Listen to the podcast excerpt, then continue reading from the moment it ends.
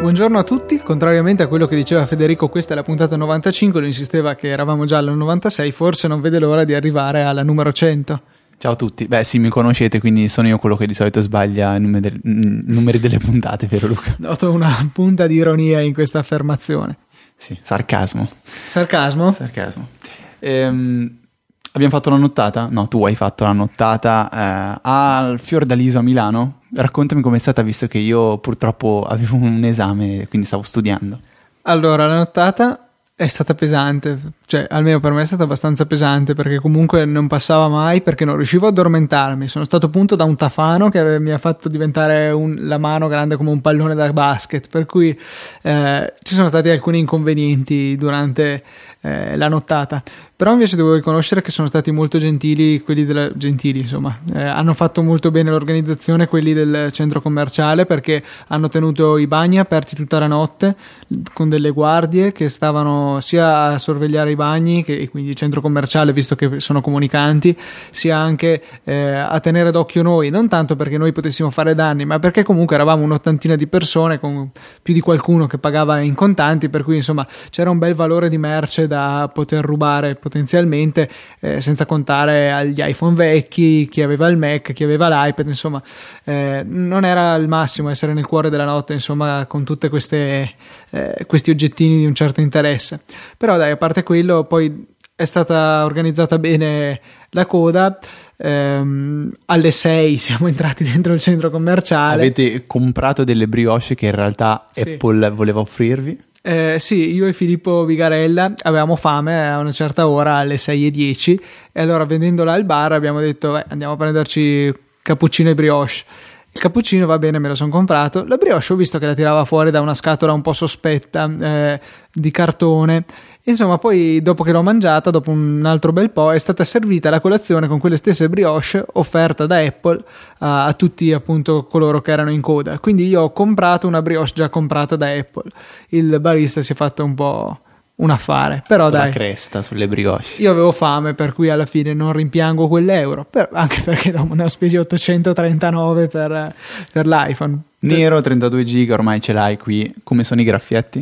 I graffietti ci sono, ne ho presi 3, uno per me, uno per mio fratello e uno per un suo amico, e tutti neri, tutti da 32 giga, e ne ho ricevuti di vari tipi. Uno, quello di mio fratello, completamente perfetto, proprio nessun minimo difetto, e questo ero contento. Quello per il suo amico, un graffietto veramente che bisognava impegnarsi per vederlo, e il mio che invece ha un graffietto comunque abbastanza piccolo ma presente, visibile, se con attenzione chiaramente, nel taglietto in basso a destra dell'antenna. Comunque mi sono stato rassicurato dai Genius che verrà sostituito appena possibile, perché attualmente, come credo sappiate, le scorte sono abbastanza limitate, come ben sa Federico. Sì, io purtroppo ho dovuto sostenere un esame la mattina del day one. Luca, vabbè, è stato gentilissimo, è venuto a trovarmi dopo con l'iPhone 5 per sbattermelo in faccia, facendomelo vedere, tutto bello, mentre io ero lì che tremavo per l'imminente esame. C'erano anche Filippo Vigarella, che finalmente ho conosciuto di persona, Andrea Pizzolato e un altro ragazzo che, Luca, ricordami il nome? Giulio, ecco. Non mi ricordo il cognome. Però. Ok, e quindi è stato divertentissimo. Dopo, vabbè, l'esame è andato tutto bene, visto che voi volete sempre saperlo. Io e Luca ormai siamo a 13 esami su 13 e ci avviamo verso l'imminente laurea, speriamo in questo anno. Imminente, sì. In questo decennio, che è probabile. Mm-hmm. E io sto ancora cercando l'iPhone, spero che arriverà entro questa settimana. Non ho ancora deciso se prenderlo bianco o nero, perché deciderò. La graffiabilità mi spaventa parecchio. E riguardo iPhone, una correzione velocissima rispetto alla scorsa puntata, cioè io ho fatto dei conti sbagliati fidandomi di rumor sbagliati per quanto riguarda i prezzi Vodafone con Relax, lì la nuova tariffa, e avevo detto una eresia totale, cioè tipo che si andava a spendere praticamente €1.000.000 come l'iPhone, no, cioè si spendeva praticamente come l'iPhone, in più avendo chiamate, messaggi limitati e internet. In realtà si va a spendere quasi €2.000, quindi più o meno uguale, insomma. Sì, più o meno, diciamo, siamo lì. Il prossimo iPhone non credo che costerà tanto diverso. È una spesa eccessiva secondo me, perché un pagamento a rate, ci paghi gli interessi. Sì, e nonostante si abbiano tutte quelle tariffe, cioè quelle promozioni in più, cioè messaggi, internet e chiamate, comunque secondo me non si andrebbe a spendere quella cifra, o meglio io non andrei assolutamente a spendere quella cifra se avessi un piano tipo ricaricabile TIM con la TIM Young. Sì, quindi vabbè, noi compreremo l'iPhone a prezzo pieno, al prezzo più alto d'Europa, siamo tanto per cambiare i più tordi che lo pagano, no, tordi neanche tanto, più che altro i più sfruttati da non si sa bene chi, tasse, Apple che se ne approfitta, un po' tutti quanti, e insomma abbiamo l'iPhone veramente più caro d'Europa. Però fatto sta che c'era una bella coda per comprarlo, sono finiti tutti, per cui mi sembra di capire che la tecnica funziona abbastanza bene. Sì, e riagganciandoci sempre a quello che dicevi tu, Luca, meglio quello che hai fatto tu, cioè la nottata insieme ad altri, ma hai detto che ci sono state diverse persone che vi hanno presi un po' per pazzi, vi hanno schernito, vi hanno detto voi siete matti a far qui la nottata, è solo un telefono. Ci sta bene, voglio dire, ci esatto. Può stare. Vabbè. Quello che mi ha dato fastidio è stata la gente che passava in macchina tipo alle 2 di notte a fare i simpatici, del tipo uscire, ma domani non esce, non ne hanno, oppure siete dei, e poi inserite qua insulti a random. Voglio dire, chi ha meno da fare? Io che sono lì per una passione insieme a tanti amici, comunque aspettare un momento che per un motivo o per l'altro ritengo importante, o voi che non avete niente di meglio da fare alle 2 di notte che venire a prendere in giro noi. Non credo che sia tanto diverso da chi per la finale di Champions League si prende un aereo una notte all'estero, spende un sacco di soldi per poi vedere una partita e torna a casa sì con l'emozione di aver visto una partita importantissima, però non le rimane niente in tasca. Io rimango lì che ho passato una notte, per quanto pesante, comunque insieme a degli amici, e il tempo passato con gli amici non è mai tempo buttato. Ho preso un telefono bellissimo, ci ho speso un sacco di soldi, d'accordo, però comunque me lo porto a casa quel telefono. Loro invece dalla partita della Champions si portano a casa il biglietto e se gli va bene il pallone, se finisce in tribuna. Beh, se gli va bene la squadra vince, perché magari perde la loro squadra, tornano a casa. No, beh, a parte questo ci sono stati tantissimi dibattiti. Due cose vorrei segnalare. La prima è un video di Francesco Graziani che si chiama Sei meglio te, è simpatico, dove lui torna la sera stessa in cui c'è stato il day one e registra un video in cui spiega perché lui ha fatto questa pazzia. E attenzione, una cosa non di poca importanza, cioè Francesco ha fatto il day one nonostante avesse già l'iPhone 5, quindi perché è riuscito a prenderlo la mezzanotte in un negozio 3 e Vodafone, sì.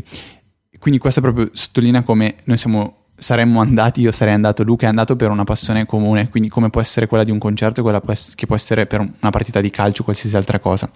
E la seconda invece è un'autocitazione. Volevo leggervi un pezzo di una cosa che ho scritto io. Gentilmente traducilo, visto che l'hai scritto. Sì, ovviamente traduco perché ho scritto in inglese. Perché la lingua di Shakespeare. Perché Forstall mi ha detto che ci teneva a leggerlo in lingua originale. Perché ha detto che non gli piacciono le traduzioni fatte da Google, quindi prova a pensare un po'. Io ho scritto, dato che l'ultimo trend sembra essere quello di moda. L'ultima moda sembra quella di dire: oh mio Dio, perché spenderesti 800 euro per un telefono? E io sono stanco di rispondere: perché spenderesti 800 euro in sigarette? Voglio un attimo spiegare cos'è questo iPhone per me e perché l'ho comprato, e comprerò probabilmente anche il prossimo. E questo è un elenco un po' di quello che è l'iPhone per me.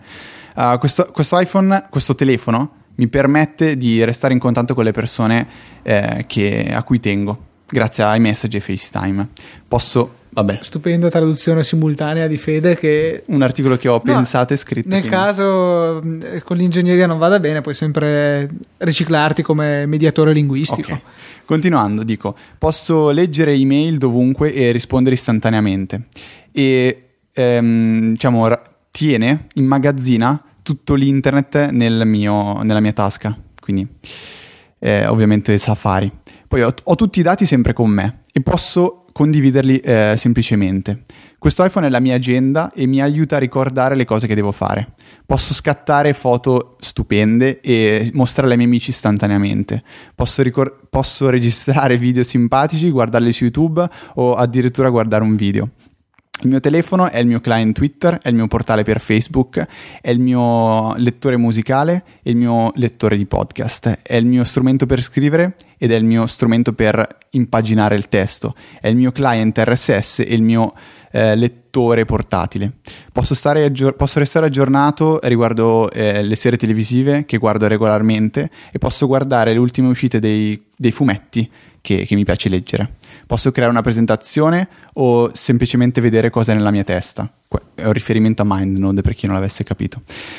Posso creare una canzone o far finta di essere un DJ. E questo è DJ Luca che ha recensito la scorsa puntata. Rirecensito. Posso creare un'immagine o renderne un'altra ancora più bella. Posso giocare a un gioco o sfidare un amico. E se c'è qualcosa che mi piace veramente tanto, mi è piaciuto veramente tanto, so che lo troverò sempre. Questo, ci tengo a dirlo, è Favs, un'applicazione fantastica. Favs, vabbè. E verso la conclusione dico, questo telefono ha una calcolatrice rivoluzionaria e questa è Solver, di cui vi ho parlato la scorsa puntata. È uno scanner e un lettore di PDF. Mi aiuta a gestire, a tracciare le mie spese e il mio peso. E qui Luca si fa la risatina. Quando viaggio è il mio assistente di volo, è il mio convertitore di monete, di valuta, e il mio navigatore TomTom, ovviamente. E se sto cercando un buon ristorante, basta semplicemente chiedere a Siri. Poi finisco, prometto. Questo telefono mi dà l'accesso remoto al mio Mac ed è addirittura un client SSH. E credo, adesso devo leggermi la frase che non mi ricordo, and believe me. Tante altre cose. Sì, credimi che ci sono tante altre cose che non ho detto che posso ancora fare. No, era una frase lunga, non me la ricordavo. Quindi con questo telefono, il mio iPhone, posso fare cose e non cercare di farle. Vale assolutamente la pena spendere quegli $800. Allora, vuoi leggere tu la finale? Il post scriptum? La saltiamo perché è inutile. Purtroppo l'iPhone non ci aiuta a superare queste disquisizioni di Federico e abbiamo dovuto subirle con qualunque dispositivo l'abbiamo ascoltato. Io che l'ho ascoltato dal vivo, per me è stato particolarmente difficile perché voi potete mandare avanti, io no, ho dovuto stare qua ad ascoltarlo. E comunque sì, tutto sommato, scherzi a parte, dice delle cose almeno parzialmente condivisibili. Forse è stato un pochino prolisso. Fede se la ride intanto. No, ho dovuto pubblicarlo. Ieri sera sono arrivato a un punto in cui ho detto basta, mi fermo e lo pubblico perché continuavo ad aggiungere cose. Infatti ho messo quella frase che non riuscivo a tradurre, quella ci sono tante altre cose. Vabbè. E quindi insomma Fede ha, tanto per cambiare, evidenziato il suo amore incondizionato per ogni cosa che produca Apple. Un telefono. Sì, e poi farai ode all'iPad. Potresti scrivere una serie di articoli, ode all'iPad, ode a Mountain Lion, potresti farlo. Altro che le recensioni di Siracusa, sarebbero molto interessanti. Sì, va bene. Poi le vendo a $7. No, falle gratis, cioè, vediamo se qualcuno ha il coraggio di finirle. Io ti odio.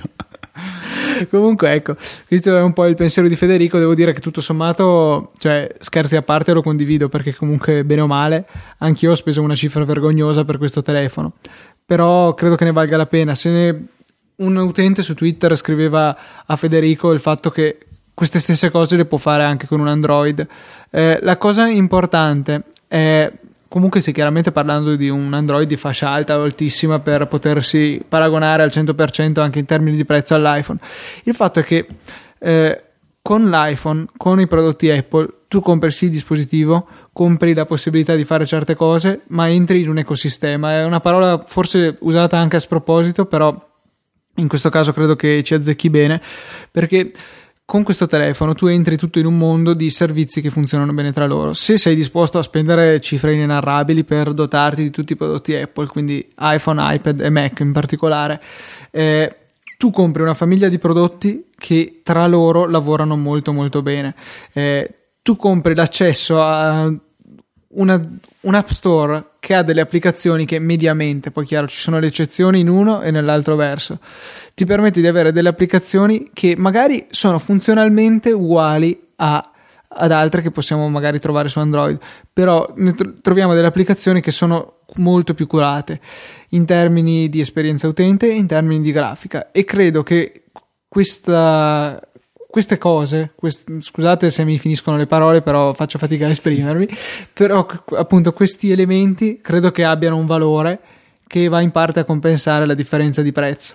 Ora, quindi non vogliamo dire che solo l'iPhone ci permette di fare tutte queste cose, magari un telefono con Android ci permette di fare anche di più, però magari le facciamo con un po' più di fatica, con soluzioni meno brillanti, grafiche meno belle.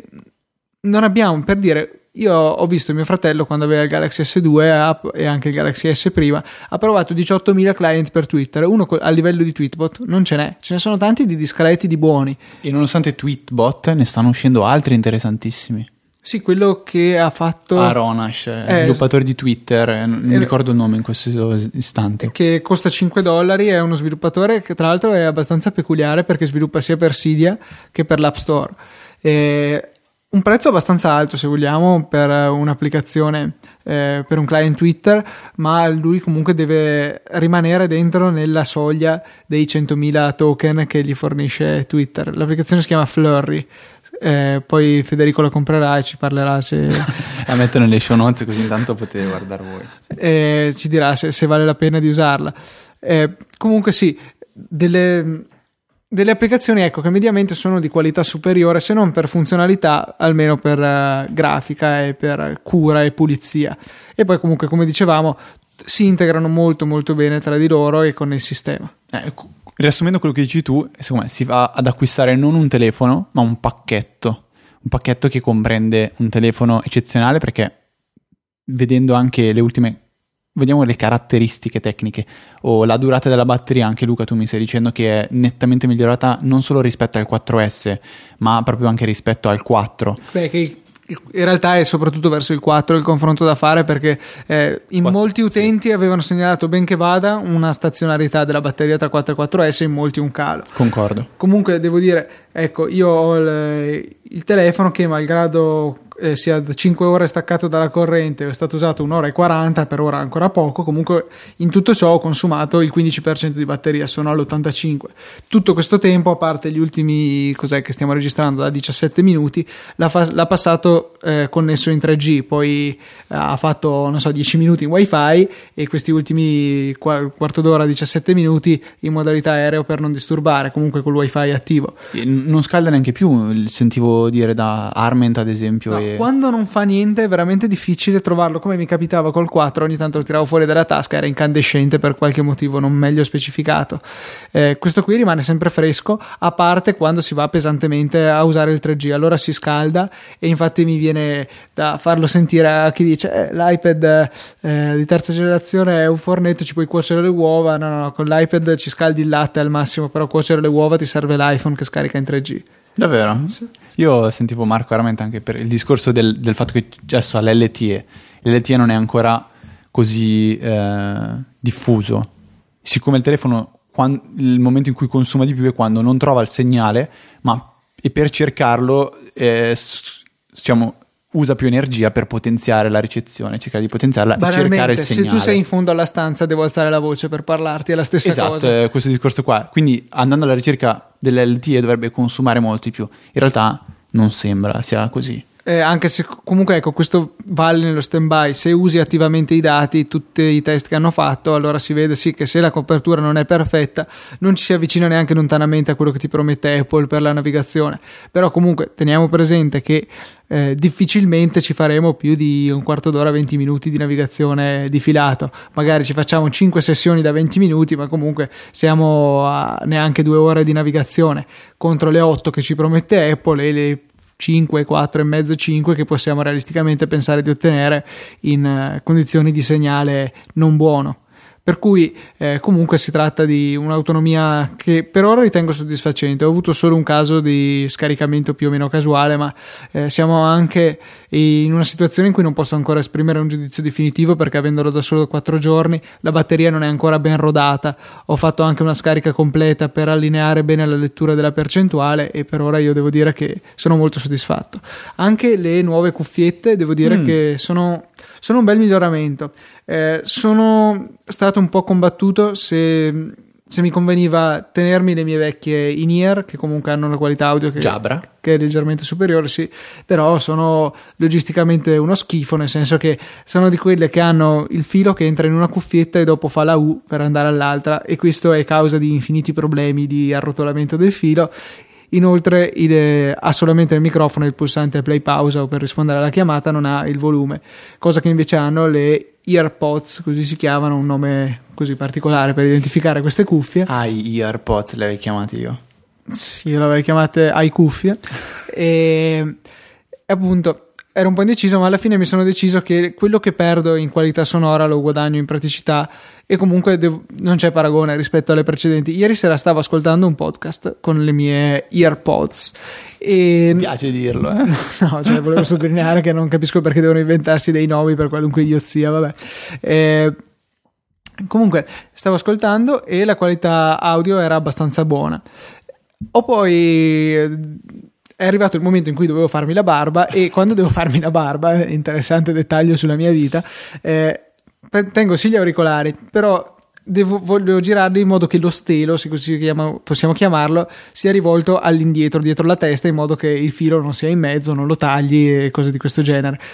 Con le EarPods non si può fare, perché in questo caso o si deforma l'orecchio o fa molto male, oppure non ci riuscite perché hanno quella forma molto particolare. Allora ho ripreso sulle vecchie cuffiette di un iPod, quindi prive di microfono eccetera eccetera, che però appunto condividono lo stesso altoparlantino e la stessa qualità audio. Già in un podcast si notava una differenza abissale. Non ho fatto il test con la musica, ma immagino che sia abbastanza consistente, per cui il mio giudizio su queste cuffie è: sono molto contento che regalino a soli 839 euro queste cuffie con un telefono in omaggio, però non spenderei 30 euro per comprarle a parte.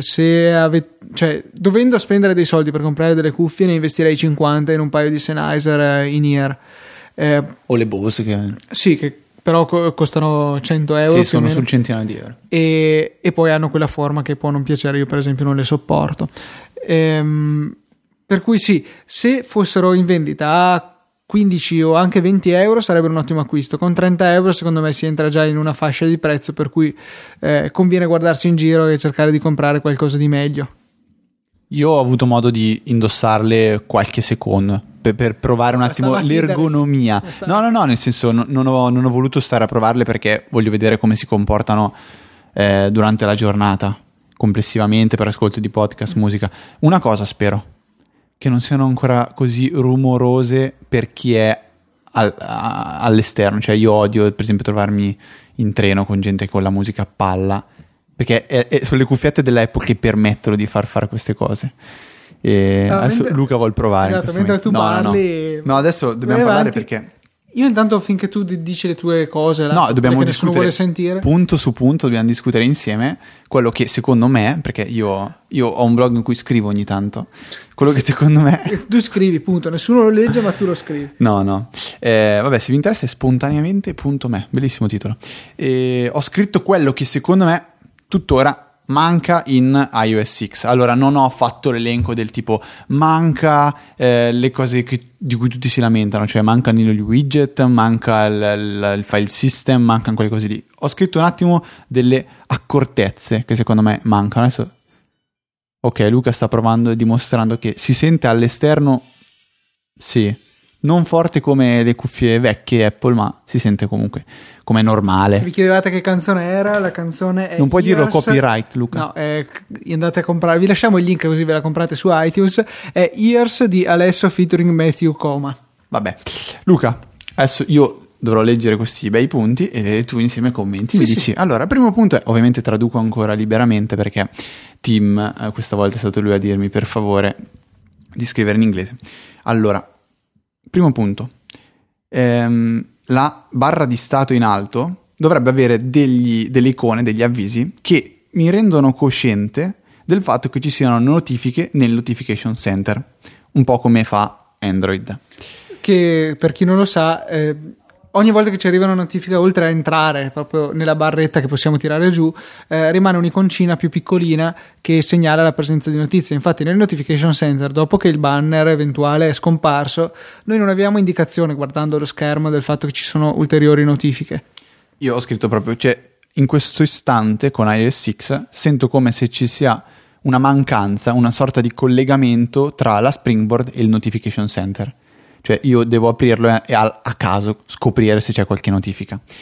E mentre ad esempio ci sono altre icone come quella della sveglia che è lì a far nulla, perché ad esempio io ce l'ho attiva tutta la settimana e per tutta la settimana ho l'iconcina lì che ruba spazio, che iconcina che attualmente è sul mio iPad, perché lo uso come sveglia ancora. Stavo giusto chiedendo cos'era quell'icona sull'iPad che non l'avevo mai vista e dopo adesso... Vabbè, nel fuori onda vi faccio sentire la canzoncina di Siri. Secondo punto, il non disturbare, quella funzione nuova, non funziona come su OS X. Cioè, io di questo mi lamento. Se sto leggendo o studiando con l'iPad e non voglio essere disturbato, non c'è ancora modo per...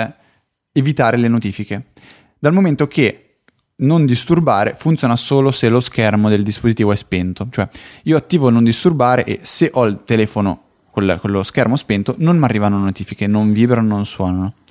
Se invece io sto usando il telefono o sto usando l'iPad, cosa che mi può succedere in università, magari sono lì col professore che parlo e gli dico scusi non ho capito questa domanda, mostrandogli un PDF che lui ha mostrato a lezione, e io vorrei che col non disturbare in quel momento le notifiche non mi arrivino in alcun modo. Magari io sono lì che parlo e mi arriva un messaggio da Luca con scritto oh, quel pirla del professore cosa ha detto prima, cioè capite, è una situazione brutta.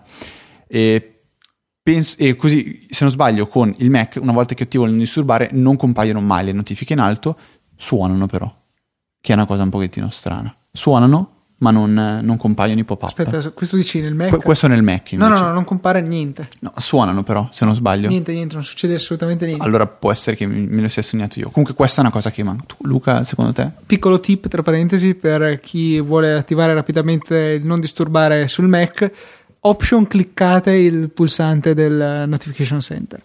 Comunque sì, secondo me sarebbero utili due impostazioni diverse, oppure una maggiore granularità, esatto, delle impostazioni, però qua siamo sempre nel solito terreno infido della personalizzazione contro la facilità d'uso. Comunque già così io lo trovo abbastanza utile.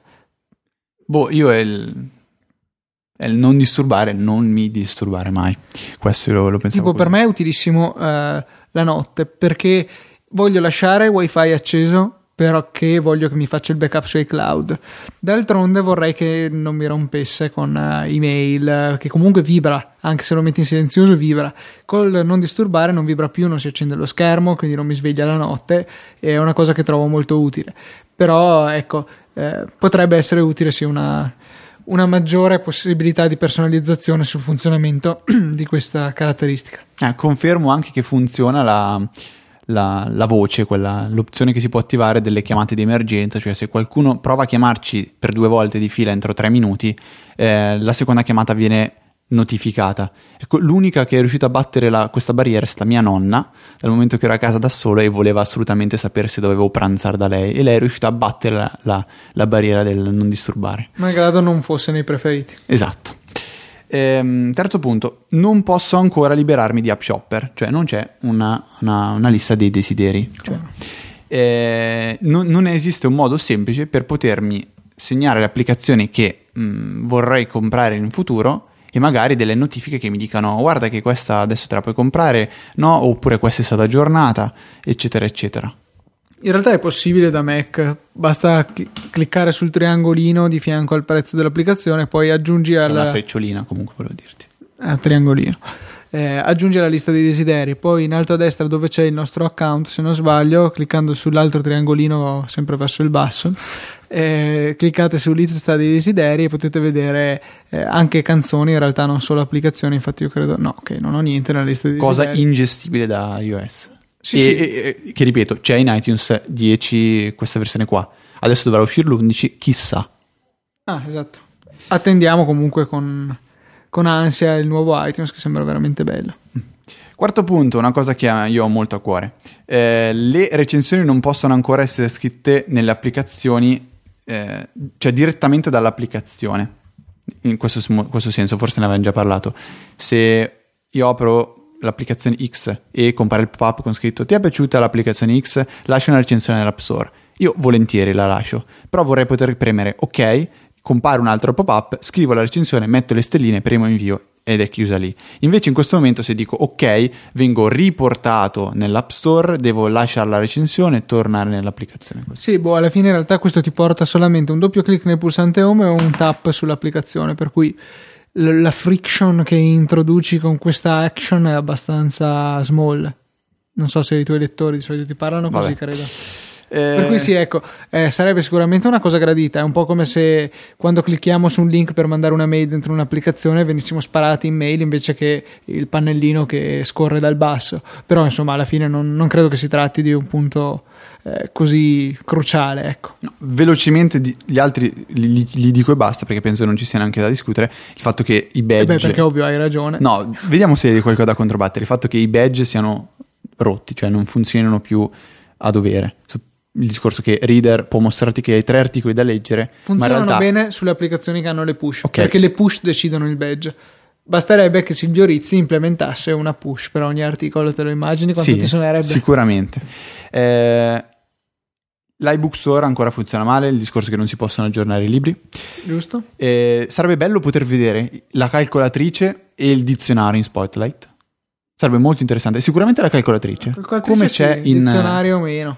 E soprattutto perché tu richiami la calcolatrice, il Spotlight, poi in basso magari non so c'è un tassino che ti fa cambiare la tastiera, ti mette quella numerica e fai i tuoi conti. Sì. Potrebbe essere interessante. Non si possono ancora creare shortcut, o meglio con la tastiera esterne, cioè applicazioni di terze parti non possono creare shortcut con le tastiere esterne. Ah, shortcut per iPad, tipo command virgola per le impostazioni. Queste cose qua. E poi l'ultima, che secondo me vale la pena menzionare, è che a me piacerebbe, allora abbiate dei problemi come Federico, a me piacerebbe poter vedere la percentuale della batteria solo mentre sto ricaricando il dispositivo e non mentre lo sto usando, o al massimo quando la batteria scende sotto il 20% per gli iPhone o il 10% per gli iPad, in modo che quegli ultimi step possa tenere un attimo più sotto controllo. È una cosa assolutamente... Sì. No, sì, adesso io non te l'ho mai chiesto specificamente, perché vorresti questa particolare cosa, che la batteria solo in carica o solo quando sta per morire, insomma? Principalmente per quando è in carica, perché io quando attacco l'iPad alla carica, l'iconcina diventa quella con la spina. La spina. Io non quando c'è la spina è carico, quando c'è il fulmine sta con la smart cover. Funziona così: io prendo l'iPad, quando apro la smart cover vedo la mia springboard, vedo la batteria con la spina e non ho idea di che percentuale di carica quando sia. Quando c'è la spina è carica. No, quando c'è il fulmine. Scusa, hai ragione. E quindi vedere quanto è arrivata la ricarica potrebbe essere interessante, però questa è una cosa che... E perché no allora durante l'utilizzo? Perché durante l'utilizzo è una cosa che proprio... Io non voglio vedere, cioè non me ne voglio fregare, ma questo è un discorso allora che abbiamo affrontato. Non te ne deve fregare neanche nella ricarica, scusa. Nella ricarica? Scusa, tu non devi, ci pensa Steve Jobs, quando la batteria deve essere carica, lei si carica, se tu devi andare, vattene. È una comodità. Ma allora lasciala sempre, cioè secondo me non... Sì, no, io lo ricarico sempre. Io non capisco la distinzione tra utilizzo e no, perché se ti dà fastidio vedere la percentuale perché ti metti ansia, allora va bene, toglila, e quando è carico ti viene la spinetta. No. Se invece... Per capire se vale la pena di dire ok, l'iPad me lo porto dietro, ce l'ho in carica, me lo porto in università, so che lo dovrò usare 5 ore, io l'ho messo a caricare, non so, un po' di tempo prima, quando apro l'iPad non ho idea se l'iPad è arrivato al 11% di batteria e quindi posso portarmelo dietro e usarlo, o se non ho neanche una minima allora speranza. È come quando lo usi, tu non hai idea se sei al 70 o al 52%, perché più o meno mi sembra che sia sempre la stessa la tacchetta, cioè non ha molte tacchette di batteria, per cui non sai se puoi usarlo o no, si rischia di scaricare, e ripeto, cioè... è una cosa veniale, a me piacerebbe questa cosa qua, è una cosa assolutamente... Ok, dai, allora poi fateci sapere su secondaria. Twitter, potrebbe essere un ottimo uso dell'hashtag Easy Apple in questo caso, Podcast anche, o Easy Podcast, uno dei due, meglio Easy Apple, così vediamo, metteteli tutti e due. Io voglio Easy Podcast. Meglio un po' di più, mettete anche l'hashtag Luca e l'hashtag Federico, okay. Anzi no, mettete l'hashtag Luca se votate per me e l'hashtag Federico se votate per Fede. No, seriamente, se ci trovate un po' così su di giri in questi giorni, facetelo e poi lo guarderemo nella prossima. Se ci trovate un po' così su di giri in questi giorni, perché io e Luca erano 2 mesi che non registriamo insieme faccia a faccia, quindi essere insieme è più divertente, veramente molto più. Quindi. Infatti dovreste notare quando uno dei due si dimentica di usare decentemente il microfono, quindi sta un po' di lato, perché oggi ne abbiamo solo uno, e quindi insomma si sente. Va bene, se io una tipo notizia adesso Federico per esempio. Una notizia interessante, no, neanche più di tanto. Dato che io seguo, mi piace seguire lo sviluppo delle applicazioni su Twitter o dove nei vari social network in cui si parla di quelle applicazioni. Tipo App.net, dove trovate Federico, Ben Brooks e John Gruber. Se volete, ci sono tutti e tre lì in un unico posto. Potete seguirvi tra di voi, poi non succede niente e poi pagate $36. Vabbè, no, c'è lo sconto anche adesso. Visto che hai parlato di App.net, se volete potete andare tranquillamente a leggere tutto quello che scrivono gli iscritti ad App.net senza dover pagare niente. Pagare serve per poter poi andare a scrivere ovviamente su App.net. Comunque ho letto una cosa così che voglio condividere con voi perché è simpatica, cioè Paul Haddad, come si dice? Haddad, che è lo sviluppatore di Tweetbot, della Tapbots in generale, ha detto simpaticamente che Apple gli ha rifiutato per 2 volte il nuovo aggiornamento di Tweetbot per iPad perché ha fatto un uso incorretto della parola for, cioè per in italiano, nel titolo dell'applicazione. Cioè Apple vuole che Tweetbot per iPad diventi Tweetbot per Twitter per iPad. E quindi c'è questa un po' una trafila, per cui non vedremo probabilmente Tweetbot per iPad aggiornato magari per i prossimi giorni. Adesso di solito quando parlo esce il giorno dopo l'aggiornamento. No, sono veramente queste politiche idiote, perché si è sempre chiamato così, perché fino all'altro giorno andava bene e adesso non più. Ma non ho idea, ma io sono assolutamente contro queste cose, cioè nonostante la mia fanboyaggine. Io farei Tweetbot for Twitter, for mobile, for iOS, for iPad, e poi ci sono le varie versioni for iPad 3, for iPad 2, for the new iPad, e poi anche la versione del sistema operativo, perché ciascuno deve averlo diverso. Cioè sono veramente queste cose che non supporto di Apple, perché Apple fa tante belle cose, fa anche delle boiate in mani, tra cui questa. Magari poi gli è stato imposto da Twitter, potrebbe essere, bene o male loro hanno il diritto di gestire la loro piattaforma come meglio credono, però non so come possano arrivare appunto a imporre un nome a un'applicazione che si appoggi alla loro piattaforma. Ah, vabbè, sono d'accordo con te anche, nonostante, come ho già detto, la mia fanboyaggine che cerco di mascherare sempre. Francesco Esposito ci scrive un'email che vogliamo leggervi perché appunto ci fa una domanda che noi rigiriamo a tutti voi. Francesco dice: posso esporre un piccolo problema per una delle prossime puntate in tema di app? Io lavoro in ospedale e faccio turni, per cui la cosa mi interessa, ma credo coinvolga un gran numero di persone che si trovano a lavorare coi turni non fissi, scusate.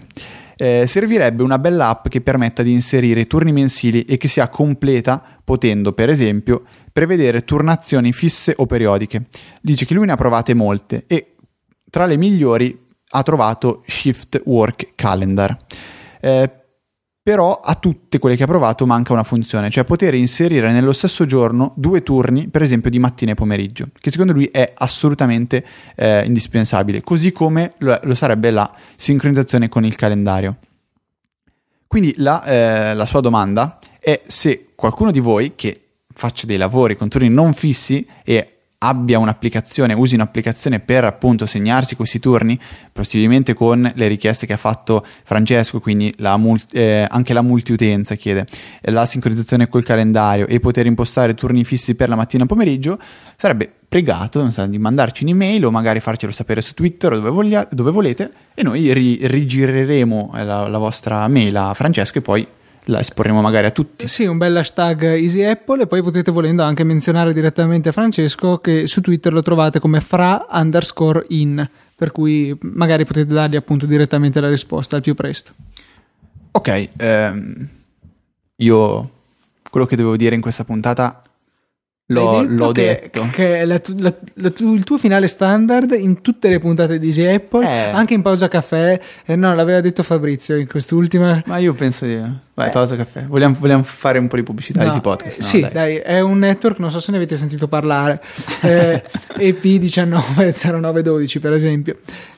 Comunque sì, io devo dire che non c'entra un tubo con Easy Apple, lo dico lo stesso, andrebbe nel fuori onda, non mi interessa, lo dico lo stesso. All'inizio ero un po' scettico con Pausa Caffè, perché mi sembrano tutti quei discorsi da Federico, proprio quelle strane idee, le litigate che facciamo io e Luca, esatto. Sarebbe da fare un podcast, esatto, Però invece devo dire che devo fare i complimenti a Fabrizio e Diego, e vabbè anche a Federico, perché stanno facendo un ottimo lavoro, lo trovo veramente piacevole da ascoltare, vi consiglio di darci un'occhiata. Bravi. E vabbè, come sempre ricordiamo che potete supportare non solo Easy Podcast,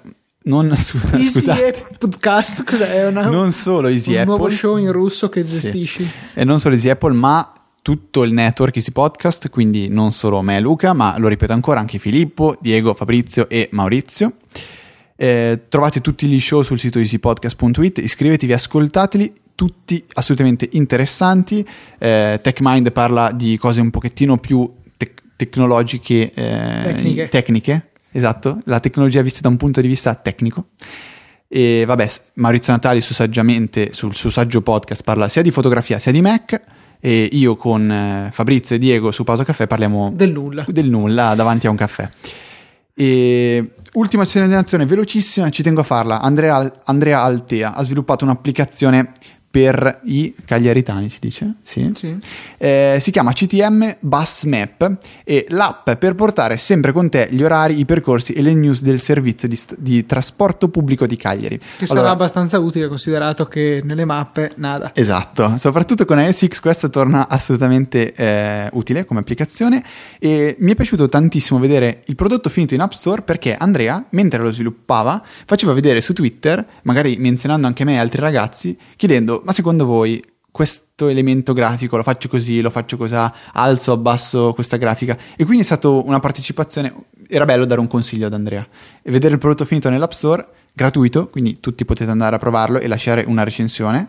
Mi è piaciuto, è uno di quegli aspetti del social che mi piace. Adesso sfocio. No, adesso potresti appunto attacco subito a parlare di Pausa Caffè. No, chiamo avete Diego fatto la puntata su Twitter che mi sembra adeguata. Dai, adesso direi che è ora di smetterla di stufare i nostri ascoltatori con i nostri discorsi insensati. Ti lascio il compito di chiudere la puntata. Allora, venerdì prossimo, stranamente, alle ore 5 troverete la 96esima puntata di Easy Apple.